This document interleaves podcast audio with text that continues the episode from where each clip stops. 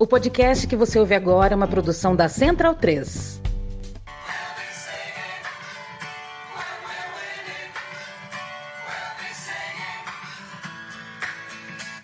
Bem-vindo, bem-vinda, amigo e amiga da Trivela e da Central 3. Hoje é dia 17 de dezembro de 2022. Há alguns anos a gente espera por esse dia, na verdade pelo dia 18, né? Só que o dia 18, Bruno Bonsante, só chega depois do 17 passar. É assim no calendário é gregoriano. Embora tenha os jovens hoje em dia. No Nos outros calendários é ao contrário? No, no, no, Tem algum calendário que o 18 não vem depois do 17? Calendários místicos, né? De pessoas místicas que acham que dá para você visitar o passado e o futuro. Uh, não são tão ligadas a essa coisa do corpo presente e tudo mais. É, mas tem jovens que falam assim, né? Chega o Natal e não chega o dia 18. As pessoas falam isso hoje em dia, né?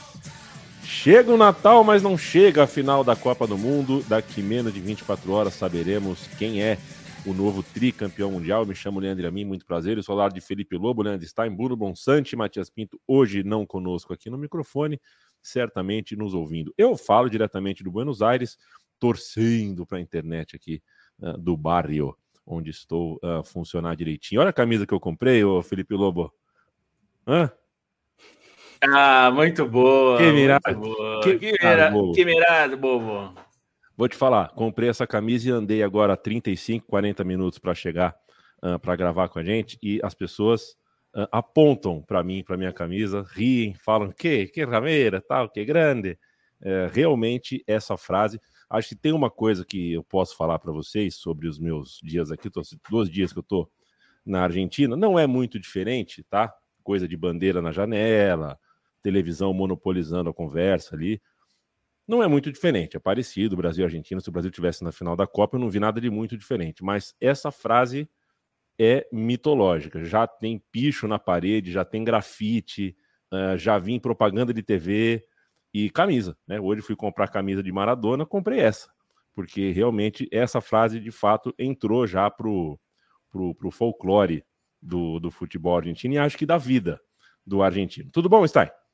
Tudo bom. É, vai ser a frase que vão usar por muito tempo, ainda mais se o time for campeão, né? Essa é a frase que vai virar um, uma frase nacional. Talvez coloquem até na bandeira da Argentina se deixarem um rapaz tão introspectivo, né, que sempre falou tão pouco, que sempre foi tratado como alguém muito fechado, né, soltar os cachorros contra os europeus dessa forma, é, de, de, fato, né, a frase por si só, e com, com o contexto, né, com o sotaque, com o contexto, de fato, o, o, o, que a gente que ama futebol, a gente não precisa de muito, não, sabe?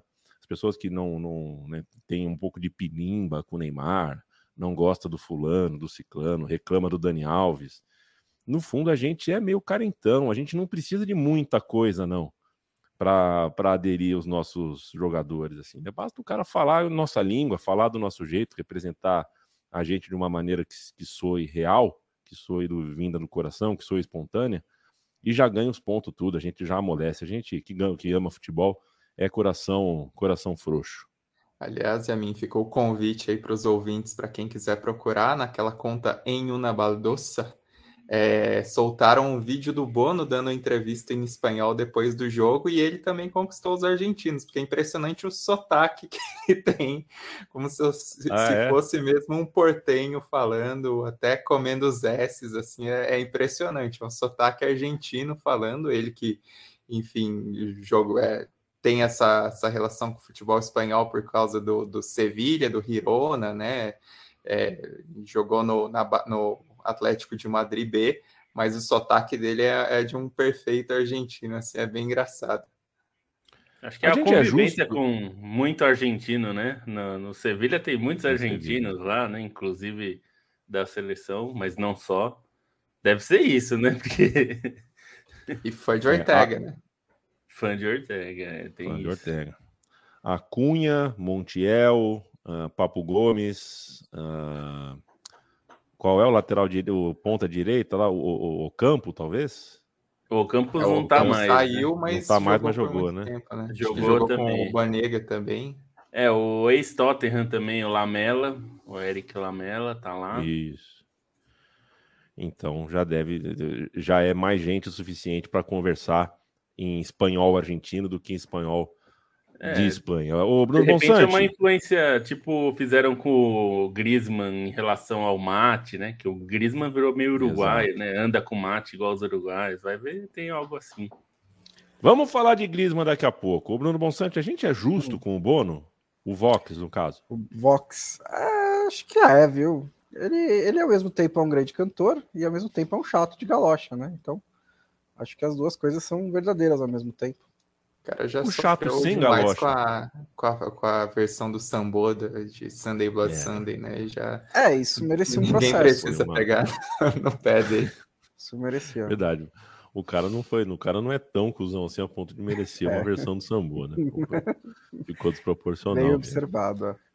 É, e a gente fica brincando, cara. A gente tá fazendo sucesso, viu, Bruno Monsanto? Daqui a pouco a gente fica sabendo que o percussionista do Sambo ouve a gente.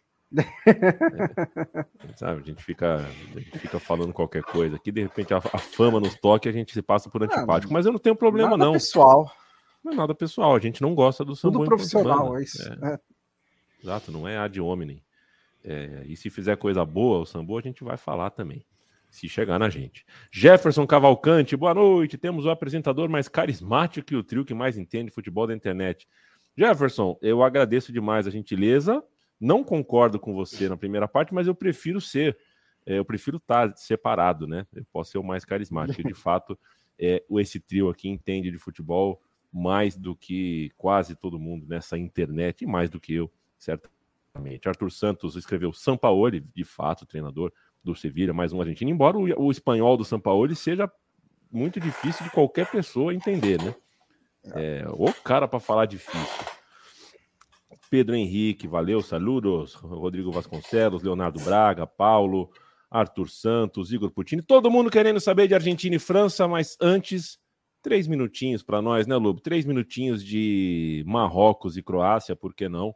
O jogo começou com aquela pegadinha de disputa de terceiro lugar, né? Dois gols, aquela promessa de que seria um jogo realmente descompromissado. Uma catarse na despedida da torcida de Marrocos, muito participativo o jogo inteiro, porque tratou o jogo como uma correta forma de, de deixar sua última marca, se despedir.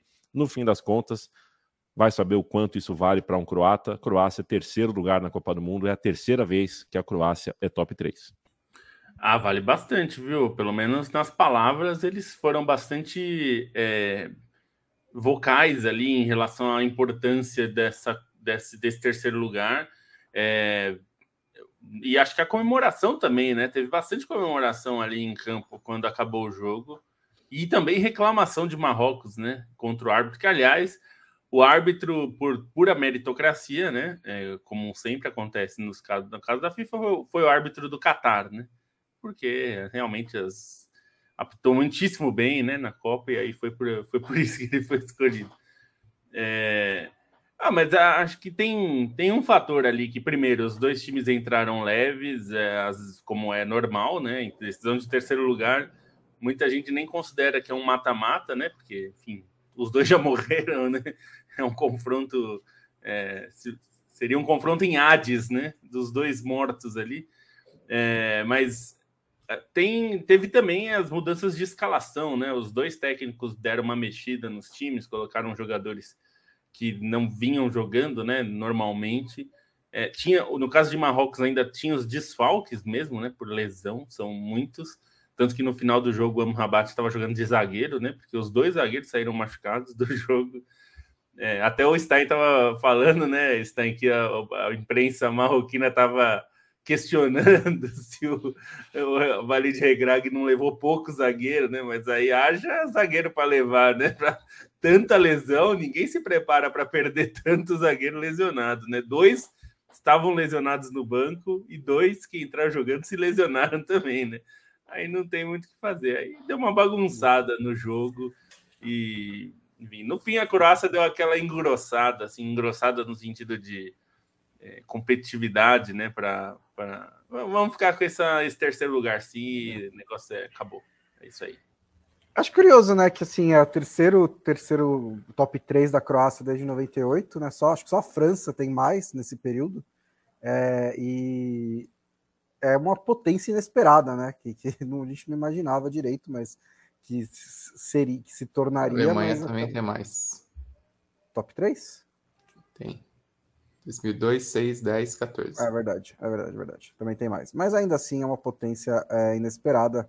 É, um, um, time que acho que é, foi mais de, de, de, gerações, né? Acho que essa é uma geração que conseguiu é, não só aprender como jogar a Copa do Mundo, mas desfrutar disso também e, e buscar isso de é, ir, ir, até o fim, né? Tentar até o, o, a disputa de terceiro lugar, conseguir uma posição acima, que acho que foi sempre a postura que essa geração teve desde a final da, da, da Copa do Mundo de 2018. Eles poderiam muito bem ser, deitar em berço esplêndido e falar: ó, fomos finalistas da Copa, ninguém esperava, já fizemos o que a gente tinha que fazer.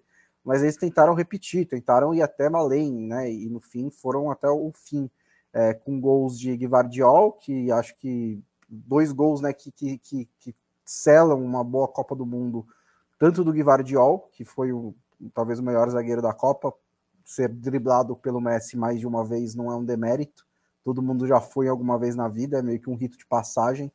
E também do Perisic, que acho que não nem tanto pela Copa em si, mas pela trajetória, né? Nessas últimas três Copas do Mundo aí, principalmente 2018, em que ele foi muito decisivo. E dessa daqui que ele foi um esteio de experiência, né? Da Croácia, principalmente no ataque, que não se encontrou, que o Dalit buscou várias formações diferentes, não encontrou é, necessariamente a ideal, é, mas ele foi um cara de muita, muito confiável pela esquerda, até jogou de lateral né, contra Marrocos e deu a assistência para o gol do Guivardiol. É, acho que o é, para Marrocos ficou muito claro o esforço que foi necessário, né, o louvável esforço que Marrocos fez ao longo de toda essa Copa do Mundo para chegar aonde chegou, porque também estava bem claro que eles estavam sem perna nessa disputa de terceiro lugar, por mais que tenham é, tentado também esse pódio da Copa do Mundo, que a gente não liga, né? A gente não tá nem aí porque é o pódio da Copa do Mundo, mas é, tem essa disputa de terceiro lugar. Marrocos tentou, Croácia levou. É, e Marrocos também teve alguns pontos positivos, né? Principalmente, embora cansado, o time ainda teve algumas jogadas de efeito ali do Bofal, do Ziet, que destacam um pouco também o que os dois foram na campanha. Mais uma boa partida do Hakimi para fechar o conjunto da obra, né? Para quem acha que ele foi o, o, melhor lateral direito da competição, e aí até acabei escrevendo na Trivela como o Hakimi, depois dessa Copa, ele se candidata até ao prêmio de melhor africano do ano, né? Obviamente que tem o, o Mané, tem uma carga que vem do, do título da, da Copa Africana de Nações no começo do ano, do que ele vinha fazendo no Liverpool, mas essa campanha na Copa do Mundo é, é bastante forte para referendar o Hakimi, que também acho que se consolida até como um ícone do futebol africano, né? Como uma, uma figura muito forte, até por personalidade, por representatividade, pelas discussões que ele acaba propondo muitas vezes. É, vejo ele até ascendendo num, num, patamar mais alto, assim, talvez para o Marrocos representando que é um Salah para o Egito ou um Mané para é, Senegal. E do lado de Marrocos também um destaque para os jovens que acabaram entrando, né? O El Canus fez um bom primeiro tempo, embora não tenha ido bem no lance do segundo gol, mostrou personalidade para quem estava estreando na seleção, é um jogador só de 18 anos. É, outros jogadores entraram razoavelmente bem, eu gostei do, do Chay também. É, e Marrocos até a gente percebe, né, como foi uma seleção que lidou muito com os problemas físicos, lidou muito com as lesões, a impressão até que a, a variedade do elenco, principalmente no meio-campo, ela não foi é, aproveitada devidamente. Né? O Sabiri ainda entrou bem em algumas partidas, mas muita gente ali do meio que poderia entrar mais, poderia ter espaço, poderia agregar, não, não conseguiu. E aí essa disputa do terceiro lugar também acabou sendo útil para aproveitar um pouco mais esses jovens no elenco que se não, não participaram tanto agora, parecem até rechear mais o time de opções para os ciclos posteriores, e aí o que fica para Marrocos também como pedido é uma boa campanha na Copa Africana de Nações, né? Pensando que o título da CAN não vem desde 76, que a última final foi em 2004, quando o lateral direito se chamava Walid Regragui. Então tem essa lacuna e Marrocos também se mostra como uma candidata para almejar o título continental. Só um detalhe, Stein, o Mané já foi eleito o jogador africano do ano pelo título ah, da foi Copa. Foi antes da Copa? Foi antes da Copa. Eles mudaram a. Eles mudaram o tempo, né? Agora é. combina com a temporada europeia, antes era tipo ano solar. É, é, tem então... dois prêmios, né? Tem o da BBC e o da CAF. Deve ter sido. É, esse, um esse foi o da CAF. Foi o da ganhou. CAF. Ele ganhou pelo segundo ano seguido. Então hum. fica hum. melhor aí pro Hakimi, até porque não vai ter tanta distância, né? É só, hum. tipo, seis meses até lá. Bom, eu quero saber quem vai ser presidente de Marrocos daqui 25 anos, quem vai ser o Jorge Weah é, dessa seleção. Acho que o Bono tem toda a pinta de virar presidente. É, o Ziet não me parece conciliador o suficiente. Acho que o Amarabat pode se tornar ministro da defesa, alguma coisa assim, alguém mais né, que cuide das forças armadas, coisa do tipo. É, algum dos zagueiros machucados já estão habilitados para se tornar ministro da saúde, talvez. É impressionante como, como lutaram para se manter saudáveis na Copa. É, e o apresentador do Trivela tem que tocar o roteiro, parar de falar bobagem. Felipe Lobo, Argentina e França se enfrentam amanhã. Não sei se você está sabendo, é meio-dia o jogo começa, tá? É a final. Quem ganhar é o campeão e vai tenta tem desempate se tiver, né? Se, se ninguém ganhar no tempo normal. É um campeonato chamado Copa do Mundo de futebol. Não sei se você eh, se relacionou com ela no último mês. É, né, pode ter passado batido, algo que a gente quase não, não conversou, não fala sobre. De repente. Amanhã em Buenos Aires ou é Paris? É, parece que é o jogo de volta, mas eu não lembro é. onde foi o jogo de ida. Eu sei que amanhã decide o campeonato. Em tá São Petersburgo, ah, acho, o jogo de ida. Ah, entendi. É. Eu tenho compromisso coisa... amanhã, mas se der, eu vou tentar ver o jogo.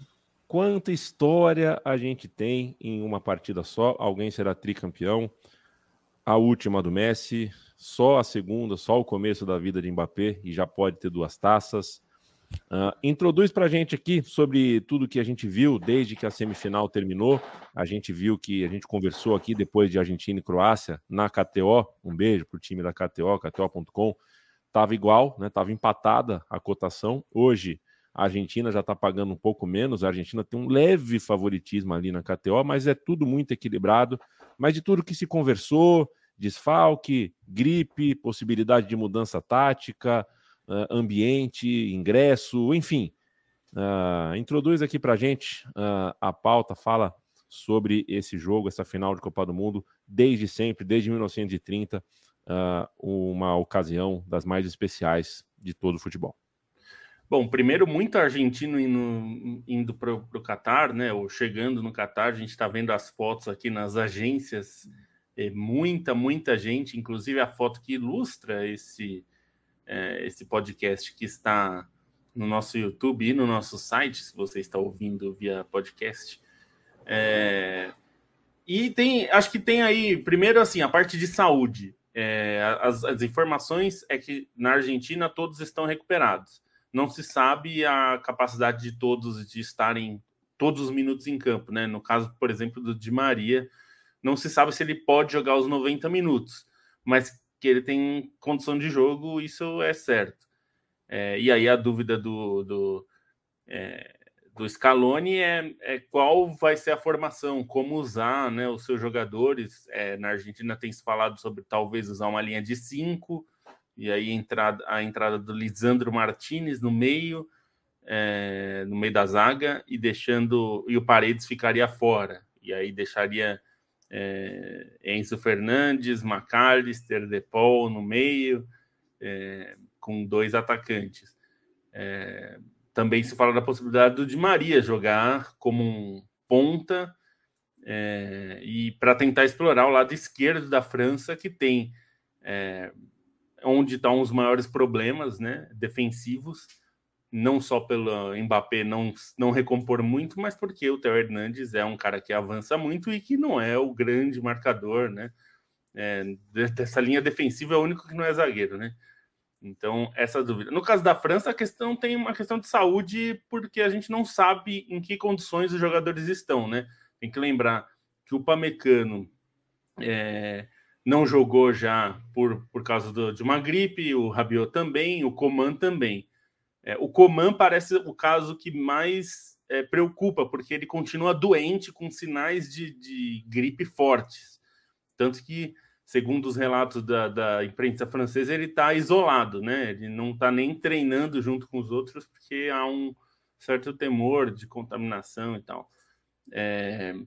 Eu vi especialistas hoje, porque a imprensa espanhola está falando muito sobre uma possibilidade da gripe do camelo, né? Que é um, é um, é um, é um coronavírus já antigo e já bastante conhecido, é, é MERS-CoV, que, mas eu, eu li um, um, uma especialista aqui no Brasil, inclusive, falando que é, a, é primeiro, claro, os dados oficiais não são confiáveis, mas que não tem nenhum caso confirmado, mas que esse é um tipo de caso, é, e até a gente falou disso entre nós aqui, é, seria muito difícil esconder, porque esse tipo de, de infecção ela, ela é mais grave normalmente, embora os sintomas sejam similares, mas ela tem uma taxa de mortalidade maior e ela costuma é, se espalhar também com rapidez. Então, seria é, difícil que no Catar tivesse um surto dessa, desse, dessa, desse coronavírus específico, que é a chamada gripe do camelo, e não tivesse se falando disso, porque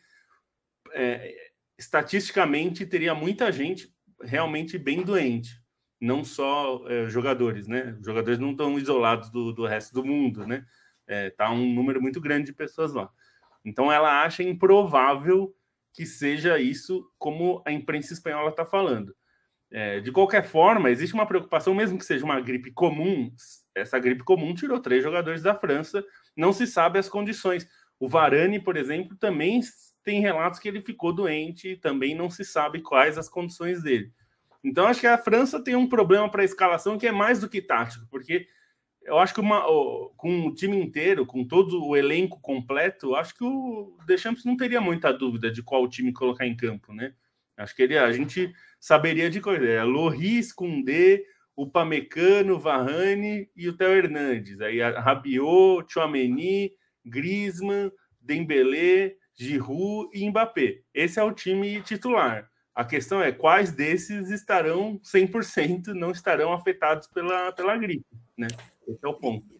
É, isso faz, assim, não só pelo, pela qualidade individual dos jogadores, mas também diferenças táticas, né? Assim, você não ter o Rabiot, por exemplo, é perder cobertura pelo lado esquerdo, que foi um dos problemas que a França apresentou é, contra Marrocos. Acho até que o Fofaná foi ok, mas ele não tem essa mesma característica é, você perdeu o Dembele, não tem o Coman, talvez você tenha que entrar com outro jogador pela direita, talvez um Marcos Churran, que é um jogador mais é, que é mais diferente, né? Mais um jogador de área, não exatamente de área, mas é um jogador que entra mais na área, que tem mais finalização do que um driblador ali que tem na, das características é, do Dembele. Então é importante mesmo essa questão de, de qual vai ser né, a escalação que a França vai colocar em campo. Mas eu acho que do outro lado o Scaloni está com uma boa ideia de tentar jogar é, em cima desse lado, né, em cima dessa recomposição fraca da Argentina, pelo, da França pelos lados.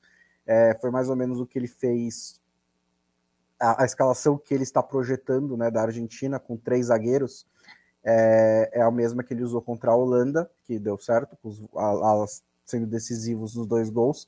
É, se ele fizer isso para jogar os alas com mais potência em cima do, na esquerda com o Mbappé e o Hernandes, mas também na direita, né? Que o Pavar marca melhor, mas o Dembélé também não é ótimo na recomposição, você ainda tem uma cobertura melhor do Tchouameni, mas também existe uma possibilidade uh, do Acunha ter espaço por ali, né? E, aí você tem também três zagueiros para você travar principalmente os três principais jogadores de ataque da França. Uh, acho que é uma, uma escalação interessante que pode dar certo também, né? Ele está nessa vibe de adaptar o time a cada adversário é, eu vejo como uma proposta interessante para enfrentar a França se ele entrar com, com linha de 5. A questão é do Di Maria, né? Que a gente até falou no podcast anteriormente. Eu acho que se ele tiver é, condições de jogar e não for é, necessariamente uma escolha tática de encaixe do Scaloni, ele merece jogar essa final por tudo que passou também nesses últimos anos junto com o Messi.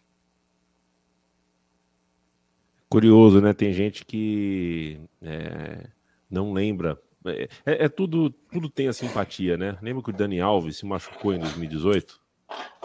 O Dani Alves se machucou, perdeu a Copa, né?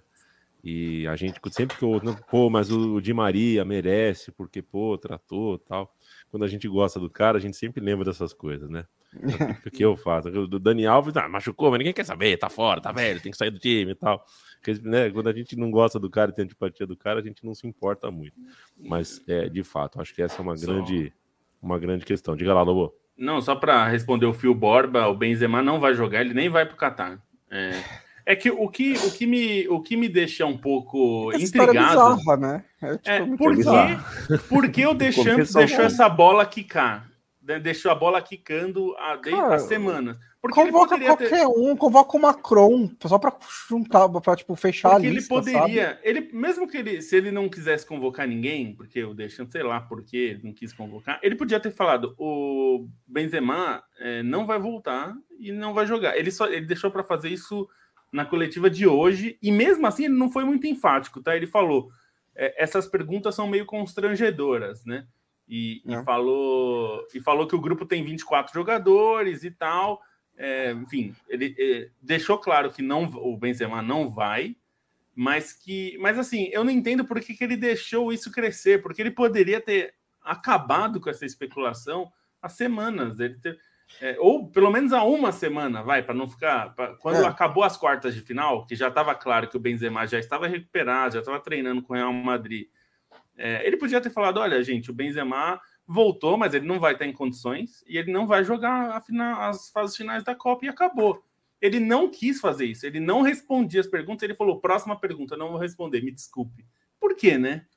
É, isso é curioso mesmo. Assim, assim, na cabeça dele, talvez o negócio tivesse resolvido no momento em que ele corta o Benzema e usa a palavra, ele está cortado. Então, assim, ele está cortado, ele está cortado. É, mas não havia realmente nenhum motivo para ele não resolver, é, enfatizar isso né, em entrevistas posteriores. E não havia nenhum motivo para ele não convocar outro jogador, né? Porque é uma situação bizarra. O Benzema está escrito né? Tipo, é. teoricamente. Inclusive, o Benzema aceita, quer dizer, eu não sei como foi a conversa, mas a, o post do Benzema fala isso, né? Ele fala: pra eu vou sair para é? dar espaço a alguém que esteja saudável. Exatamente. Dizer, na... é, e eu acho que Até isso pode ter uma influência a... negativa. Que o Benzema falou: pô, o cara me cortou, mas não convocou ninguém. É, então, até no dia da, do corte, né? Um belo sábado à noite é, eu lembro, é, a, a linguagem para mim pareceu muito. É, se o Benzema precisar, é, se precisasse, o Benzema conseguiria jogar a Copa nas fases finais, mas aí ele preferiu, ele aceitou o corte, a comissão preferiu cortá-lo para ter um jogador inteiro durante toda a Copa do Mundo. Essa foi a minha leitura da mensagem, principalmente do Benzema. Só que o cara não convocou ninguém. E aí eu não consigo entender também se tornou a principal biografia para ser lida, né? Acho que a gente já conversamos sobre isso. Né? É, Daqui uns anos, assim, porque o Benzema não é só a relação dele com a seleção, mas a relação com a França como um todo. A história com o Valbuena, já é a segunda Copa que dá problema. E é muito mal explicado, né? A seleção da França é muito caótica. E eu jogo para vocês, pergunto para vocês se.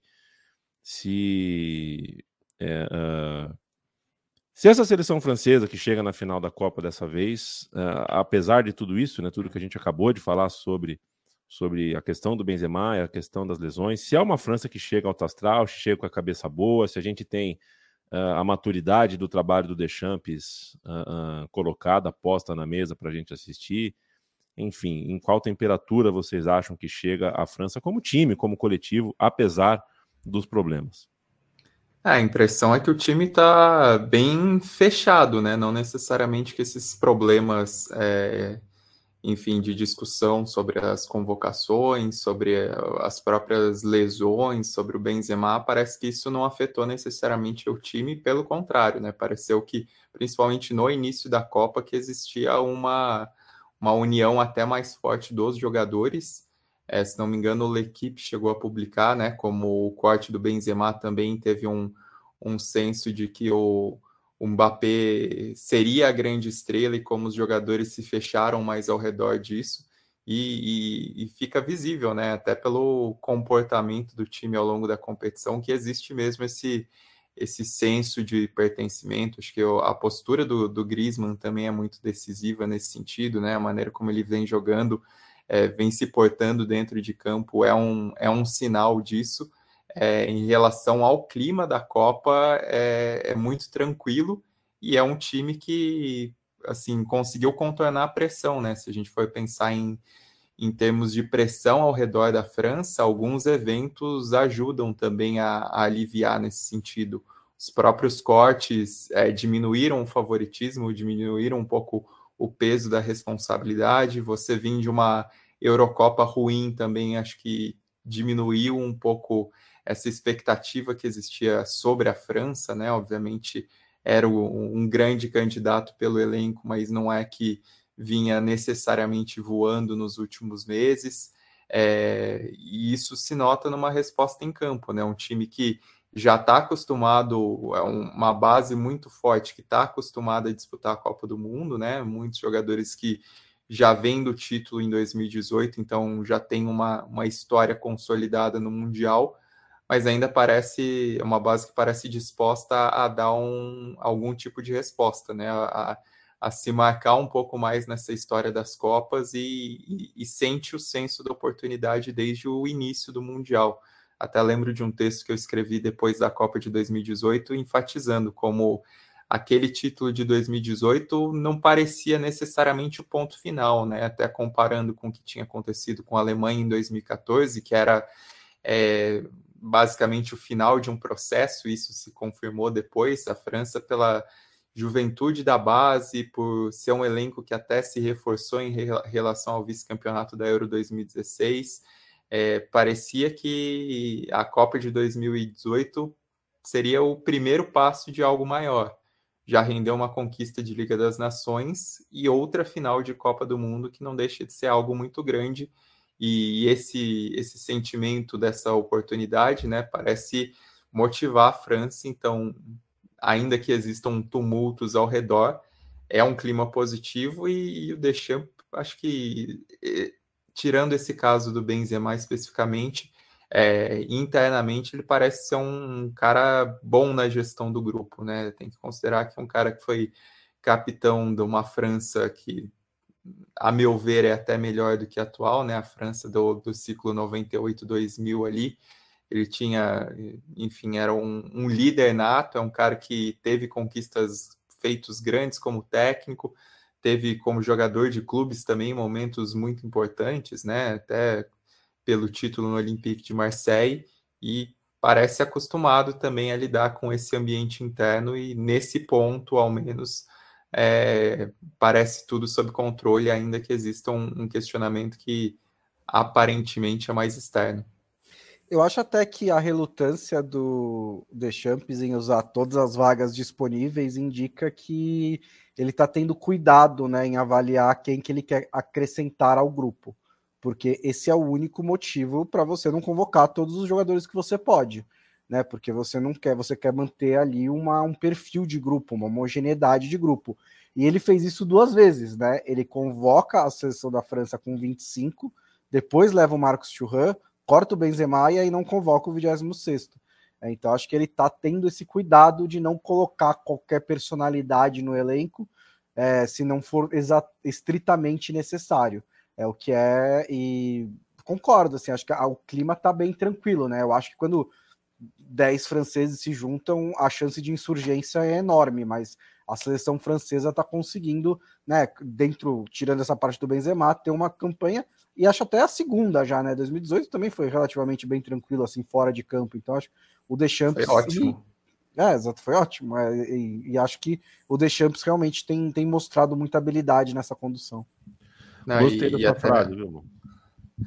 Não, só uma coisa para acrescentar também no, na não convocação, uma coisa que chama atenção, por exemplo, era ter o Ben Eder à disposição, que seria um cara que Sim. se encaixaria perfeitamente no, nesse papel do, do Benzema.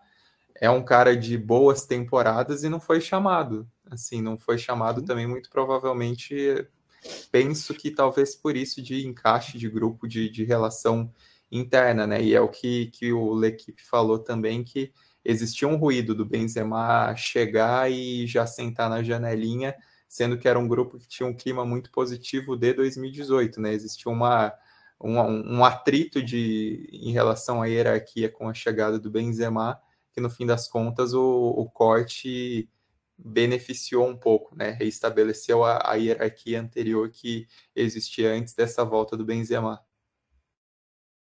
Eu gostei da frase quando se juntam 10 franceses, a chance de insurgência é grande. Vai pensar que o cara que trabalha na Renault, na montadora, né? Ele não pode ter isqueiro, né? A impressão que dá é isso, né?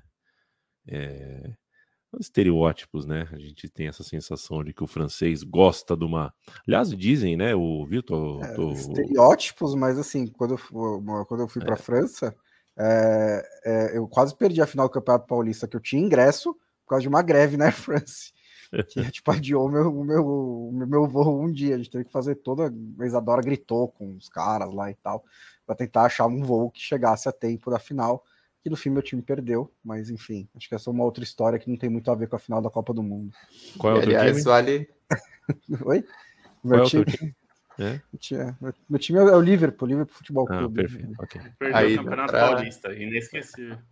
Só para destacar também que nessa, nessa ideia de insurgência, os jogadores de Copa do Mundo são importantes, né? O, o Copai e o Fontaine são dois caras que foram cabeças da criação do sindicato dos jogadores de futebol na França. Então, além de tudo, tem essa, essa história dos craques da primeira seleção francesa em Copas, foram justamente os caras que organizaram o primeiro sindicato de jogadores e até conseguiram várias conquistas, né? Na, na virada ali do do início dos anos 60 em questão de lei do passe, em questão de é, aumentar salários, os dois foram muito importantes nesse sentido. É, a França tem uma tradição é, sindical né, forte.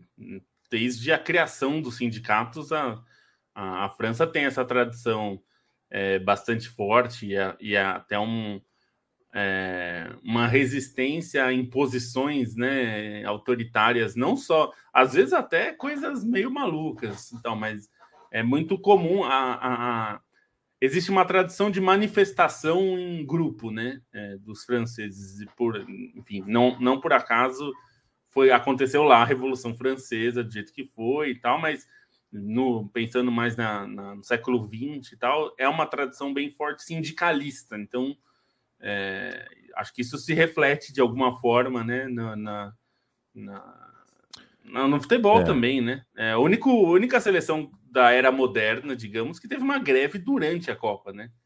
É, e Dizem... tinham razão, tá? Eles tinham razão. Dizem que o primeiro de maio na França é uma data uh, muito notável, né? com sempre tem manifestações muito notáveis na pô, e populo, populosas assim na rua.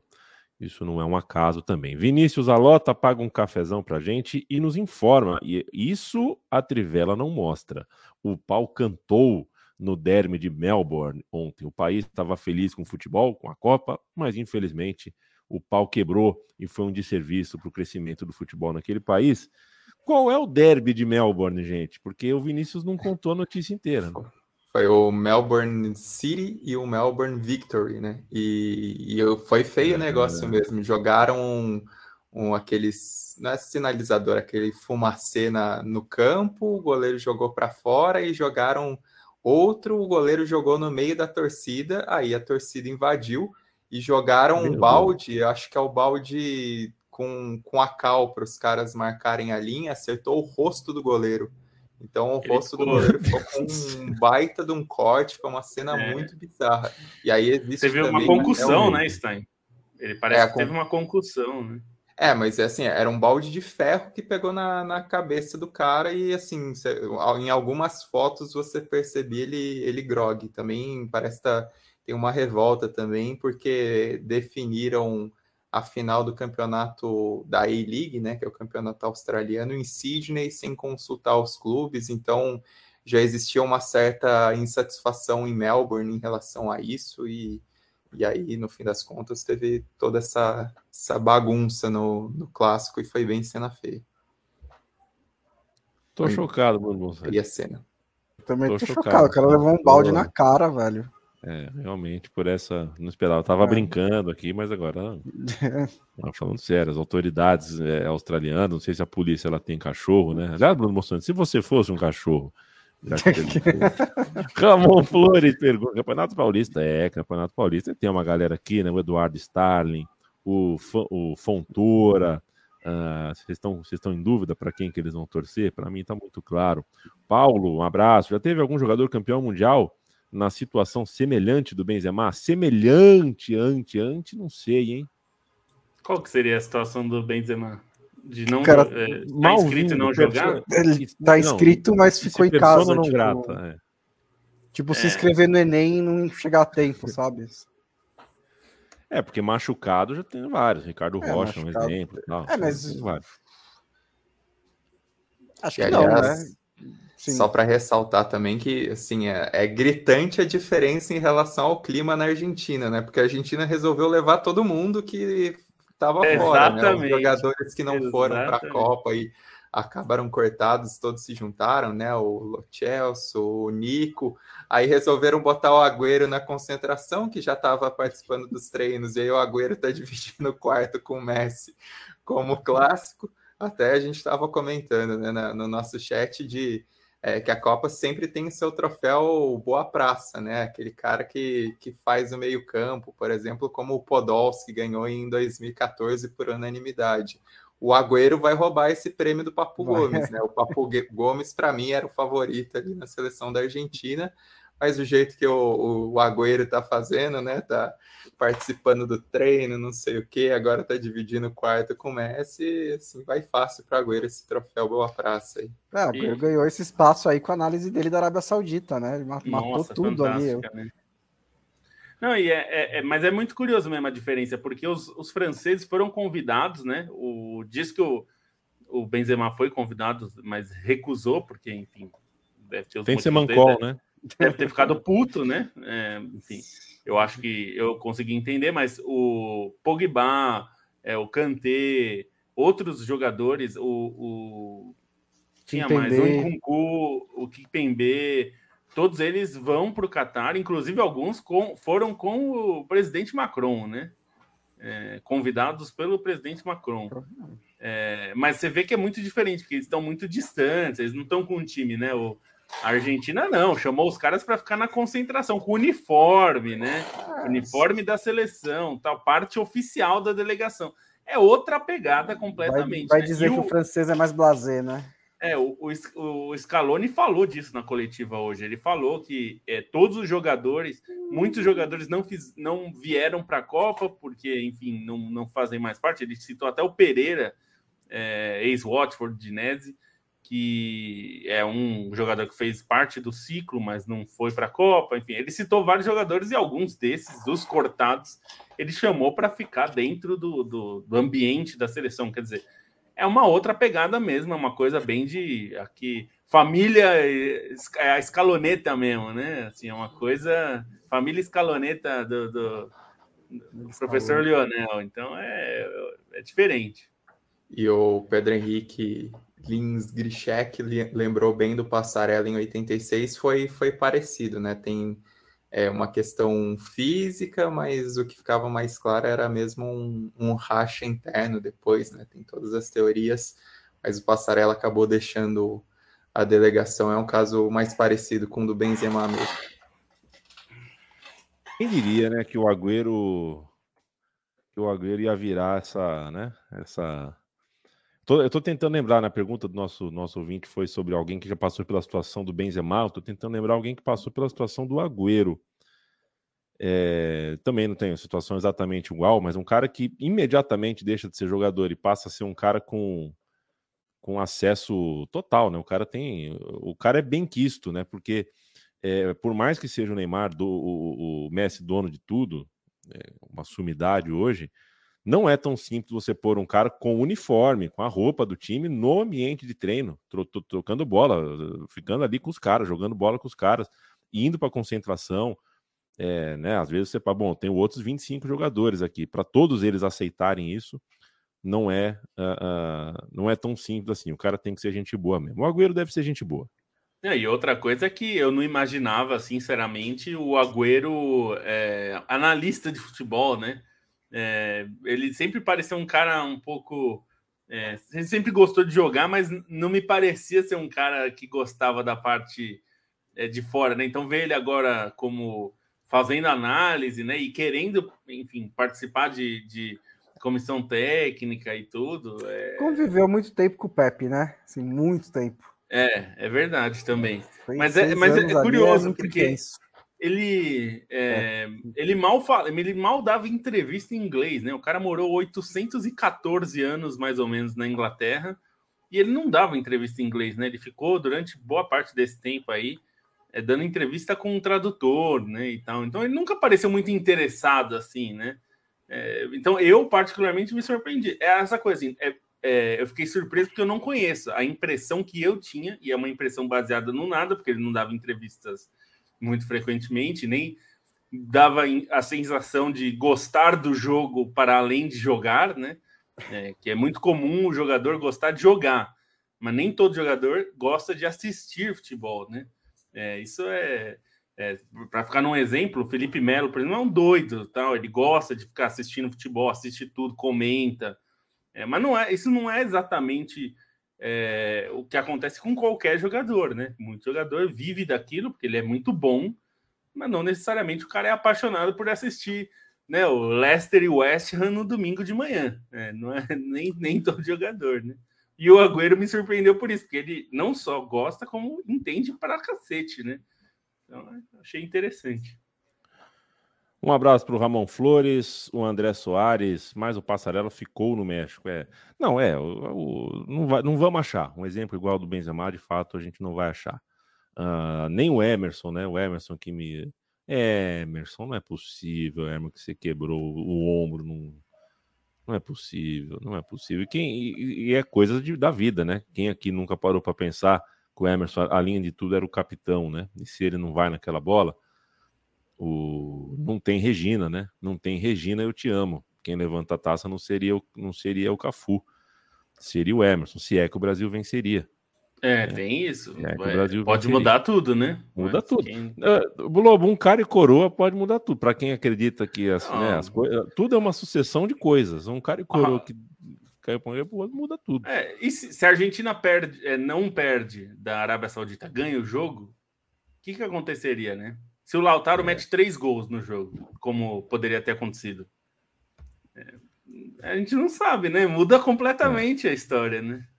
E o Passarela, no caso, ele ficou no México, mas ele ficou um tempo até fora do elenco, porque aí teve uma, uma questão de problemas intestinais, né? Aí hum. ele, ele fica internado um tempo e tem toda essa discussão se era Miguel ou não, tem teoria da conspiração se ele foi envenenado, então não é também que ele ficou o tempo todo integrado com o elenco, assim, teve um, um quiprocó, embora em, em, certos momentos ele tivesse, acho que mais para a reta final, assim, ele, ele já estava mais inserido para os mata-matas, se não me engano.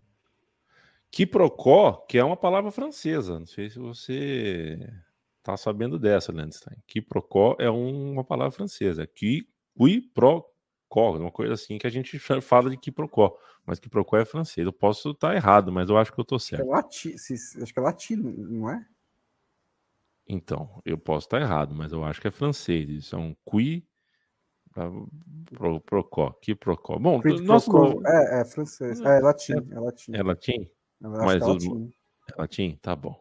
Ah, todo, vocês têm Google, vocês que se decidem. Eu tô com o microfone na mão, não posso ir no Google agora e tô todo mambembe aqui no bairro de Palermo, que fica ao ladinho, sabe da onde, Bruno Bonsante?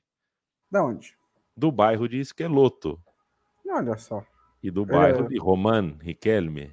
Mais atrás tem é, Serna, Basualdo, Bataglia. Aí mais à esquerda assim tem a Rua Barrena, à direita Ibarra, Samuel Bermudes e lá no fundo Córdoba. Eu nunca fui para Buenos Aires, eu preciso muito é. ir. Perfeito. Era bom o Boca, hein? O Boca de 2000 era bom demais. Vitor Penteado, que procó vem do latim quid pro quo, é, é isso aí. Então, então eu errei. Eu errei. Mas a gente fala, né? A gente fala sem checar aqui algumas coisas. Né? Eu achava que era francês. Tá bom, gente. Nós temos 10 minutos uh, de podcast da Trivela sem saber quem foi o campeão do mundo. Depois a gente volta amanhã já sabendo quem foi o campeão do mundo. Talvez uma última passagem em seleção argentina, talvez um último olhar para o que representa, porque somos brasileiros, somos sul-americanos e é, talvez a manchete maior seja sobre uh, o tamanho disso para o nosso futebol, uh, que luta para ter dinheiro, para ter moeda, para segurar jogador, para formar jogador, para ter base digna, para ter profissionalismo sólido, para ter segurança, para ter tudo. E a gente não consegue ter. Aliás, é a França, é o lado de lá dessa final que tem o Messi. O futebol argentino nunca teve. Então, é a chance do argentino torcer para o Messi quando ele está na seleção enfrentando a França. Uh, então, falemos um pouquinho mais de Argentina e de França, Bonsa. É, eu acho que o que falta mesmo é essa visão macro né, dessa final, que é para. São dois possíveis tricampeões, mas é, acho que mais, além disso, né, você tem para a França o primeiro bicampeão seguido desde de, do Brasil 58 62, e não é algo automático, né? Você pode dizer, ah, mas a França teve o melhor elenco nessas duas Copas. É verdade, mas assim, o Brasil também teve bons elencos, por exemplo, não sei se era o melhor de 98, mas teve condições de ganhar dois seguidos também, não conseguiu, né? Uh, outras, a Alemanha chegava com bastante frequência, teve a Argentina quase fez isso em 86, 90, então não é uma, uma algo automático, é um grande, seria um grande feito da França. E do lado do, da Argentina, obviamente, é a questão do Messi, né? Assim, eu acho que é, o tinha até citado uma manchete aí da, do legado do Messi na linha, né? O legado do Messi em jogo. Eu acho que não é assim em jogo no sentido de se ele ganha, ele tem um legado, se ele perde, ele não tem um legado. É, acho que o legado dele até já está maior do que era antes, só pela Copa do Mundo que ele fez, né? Mas existe uma possibilidade de um salto gigantesco se ele levanta essa taça. É, não, não consigo chegar à conclusão de que não importa se ele ganha a final ou não ganha a final acho que importa, acho que, é, acho que não, não, não, não, será necessariamente culpa dele, acho que não será necessariamente uma mancha no currículo do Messi se ele perde esse jogo, mas importa. Ele é um jogo importantíssimo para a carreira dele e para a carreira do e para a história da Argentina. E acho que até que em vários momentos da desde principalmente de 2018, né, é, ou não, até mais atrás, né? Acho que desde 2016, assim, desde que ele se aposenta da seleção, era difícil imaginar que ele não só teria esse jogo, poderia até ter, ter tido em 2018, é, mas ter chegar a esse jogo da, da, com a leveza que ele tá, com a bola que ele tá jogando, né? E nesse, nessa vibe muito boa que o Messi tá nessa Copa do Mundo porque sempre foi né, aquela frase do Valdano, né? O Messi joga para ser perdoado. E acho que na seleção argentina, no caso, e acho que ele já foi. E agora ele está só tentando dar alegria para o povo dele. E aí a gente acabou vendo um Messi espetacular ao longo da Copa do Mundo. Eu tô, eu tô vendo aqui já tem a, a capa do jornal As. Até vou tentar colocar aqui é, para vocês verem porque tem a, a capa do AS, jornal espanhol de esporte, né? É só haverá um rei, com claro Mbappé e Messi. É, e eu tô até curioso para ver como que vai ser noticiado isso. Tá aí, ó. Só haverá um rei. É, é bonita a capa, mas. Bonita a capa, muito bem feita. É um rei e um príncipe, né? Assim, também. Calma. É, né? É, e também porque acho que tem uma. É, é até o, o Tércio cita aqui a capa do L'Equipe, né? Que fez um, brincando ali com a imagem do Pelé com o Jairzinho, né? Ele, o Mbappé e o Giroud. É, mas é curioso mesmo como, como essa, essa Copa pode afetar muito, né? É, a carreira dos dois, né? E, e, o Bonsa falava porque minutos antes do podcast eu recebi a newsletter do Deadspin e que eu ainda nem consegui ler, né? Mas é, a, a, newsletter fala o legado de Léo é, né, em jogo tal e e muito porque esse é o questionamento que ele ouviu a vida inteira, né? Ah, não ganhou Copa, não tem que ganhar Copa e a comparação com Maradona, né? É, então é sempre algo é, interessante e, e, claro, né, a imprensa argentina trouxe o, o Trezeguet e ele falou várias coisas, falou que está muito dividido, né? E é sempre bom lembrar que o Trezeguet não é argentino, né? Tem gente que acha, ah, o Trezeguet é argentino. Ele é filho de um argentino, nascido na França e que passou a adolescência na, na, na Argentina e pelo qual, inclusive, foi lá que ele começa a carreira, né? Antes de. pelo Platense, inclusive. Mas ele não é argentino de nascimento, ele é argentino por, por sangue, porque o pai é argentino, mas ele também é francês, né? Ele nasceu na França e tem, também tem família francesa, né? O pai é argentino, a mãe é francesa. Então, é, é um caso. E aí o Trezeguet fala que o. É, e a manchete na, na é, torneios e competências que fez a entrevista com ele é Léo merece a Copa. Ele falou várias coisas, né? Não falou, ele não falou que está torcendo para Argentina, falou que está dividido. Mas a manchete é que Léo merece a Copa, né? É, então é algo que é, é, inevitável que isso gere comparações, né? Pelo, pelo tamanho que eles vão ter. E para o Messi, a gente sabe que o peso que uma Copa pode ter para um país como a Argentina é é gigantesco, né? Uma, a diferença que, que vai fazer. Eu acho que, sinceramente, para o Mbappé, ele ainda vai ter chances de ganhar pelo menos umas duas chances excelentes para tentar ganhar a Copa, né? É, o Messi é a última, né? Então fica essa sensação meio que de tudo ou nada, né? Pro, pro Messi. Ai, senhores, chegou a hora. Chegou a hora. É, a gente, inclusive amanhã, Uh, eu espero, eu convido. Não, quem de vocês três puder estar às nove da manhã comigo no Spaces do Twitter, uh, eu vou ficar muito feliz, tá? Depois a gente conversa. Para a gente conversar, vai ser a despedida também uh, lá do diário no Twitter. Eu faço todo dia, antes das rodadas, um Spaces com o apoio da queridíssima KTO, KTO.com, nossa parceiríssima e que ajuda na comunicação independente não só aqui, mas em muitos outros lugares, e a gente é muito grato uh, por isso, porque a gente não trabalha de graça, é, e a gente se esforça para cacete, e a gente trabalha muito para conseguir tirar uma onda na, no momento de folga, no fim do ano, na hora de férias. Uh, e depois a gente entra aqui às sete da noite. É, geralmente as rodadas estão acabando seis da tarde, né? Então a gente entra uma hora depois do jogo. A gente vai entrar cinco horas depois da final. Isso talvez vai dar uma, né, uma assentada nas ideias, vai dar tempo da gente, né, da Trivela, trivela.com.br, você entra lá, vai ver todos os textos desse time aí, Bruno Bonsante, Felipe Lobo, Leandro Stein, time que você está vendo, vai uh, tamborilar no teclado algumas e algumas matérias sobre jogo, pós-jogo.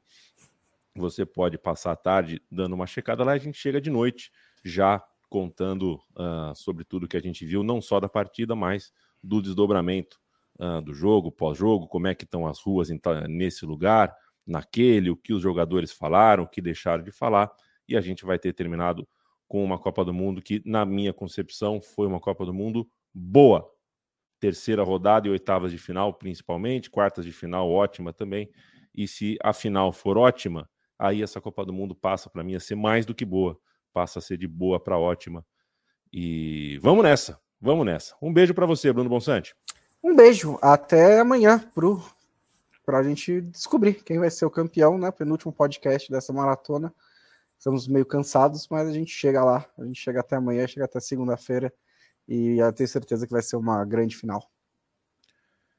É um cansaço gostoso, é o, é o cansaço de quem sabe que conseguiu desfrutar e fazer a coisa certa ao mesmo tempo. Isso não é sempre que a gente sente na vida.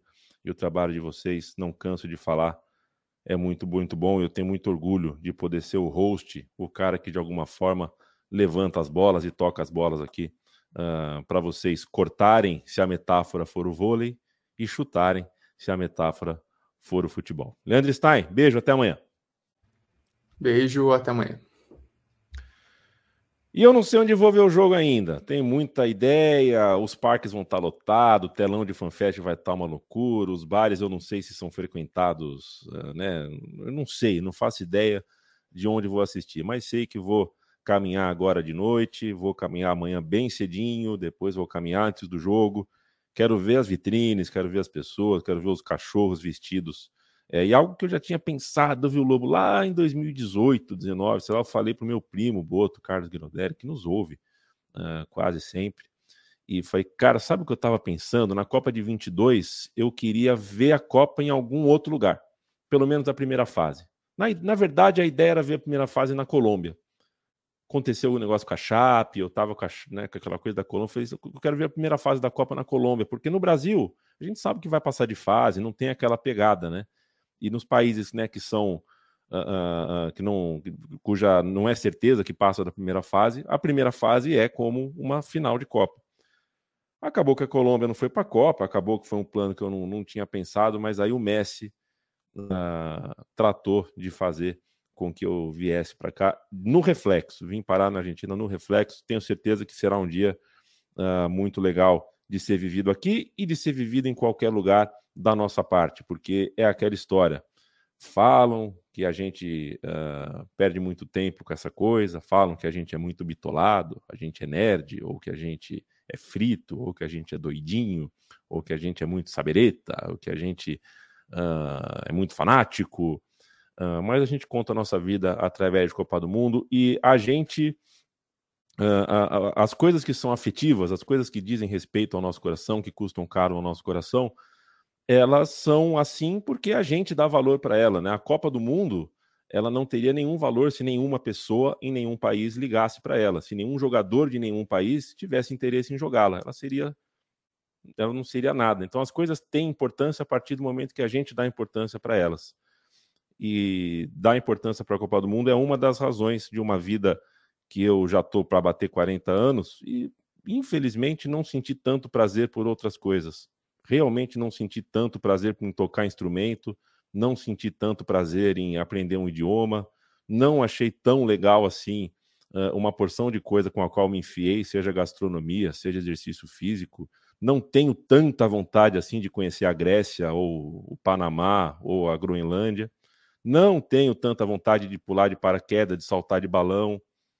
Mas de futebol, de ver Copa do Mundo, poxa, é a hora que eu tenho vontade de viver até os 90 anos, porque é, a Copa do Mundo é muito boa de ser vivida. Beijo, Lobo. Um beijo, até amanhã e quando saberemos quem será tricampeão. E, sinceramente, eu não consigo torcer contra o Messi de jeito nenhum. Não tem esse problema de rivalidade com a Argentina, então torcerei para ver o Messi campeão do mundo. De preferência, metendo um hat-trick logo na final, para não ter menor dúvida, não ter nem sofrimento. Se ele meter seis, ele iguala o close, né? Olha só. Possível. Então, tem possível. essa. É. Se o Lautaro fizesse, entrar e fizer seis gols, ele é artilheiro da Copa. Olha só, estatística. Eu ainda ganho uma aposta, até se ele passar. Se ele fizer cinco, eu ganho uma aposta. Ó, se, for, se for 6 a 0 para a Argentina, eu vou beijar a boca de 100 abuelos. Por aí. É, é, inclusive, você pode ir na, na, onde tá tendo telão. Vai, você tem que encontrar o Sibila lá para ver o, ver o jogo junto com o Rafael Sibila que aliás deve ser a pessoa mais gente boa, porque pelo menos nas entradas do Sport TV o cara é pura simpatia. Ele é firmeza mesmo. É. Olha que se o Canija já for abuelo, já, já conta por 100, hein? E esse aí gosta de uma bitoca na boca, então pode até ajudar um, a superar isso. Meus amigos, meus irmãos, é muito bom fazer companhia para vocês e dividir esse amor com vocês. A gente volta amanhã, sempre lembrando que somos uh, produtoras independentes de conteúdo e o financiamento coletivo da Trivela fica em apoia.se barra Trivela, da Central 3 em apoia.se barra Central 3. A gente tem a loja da Trivela em trivela.com.br barra loja e o Pix da Trivela se você quiser pingar um caraminguá, que é pix trivela.com. Um beijo, gente. Até amanhã. Bom final de Copa para todo mundo.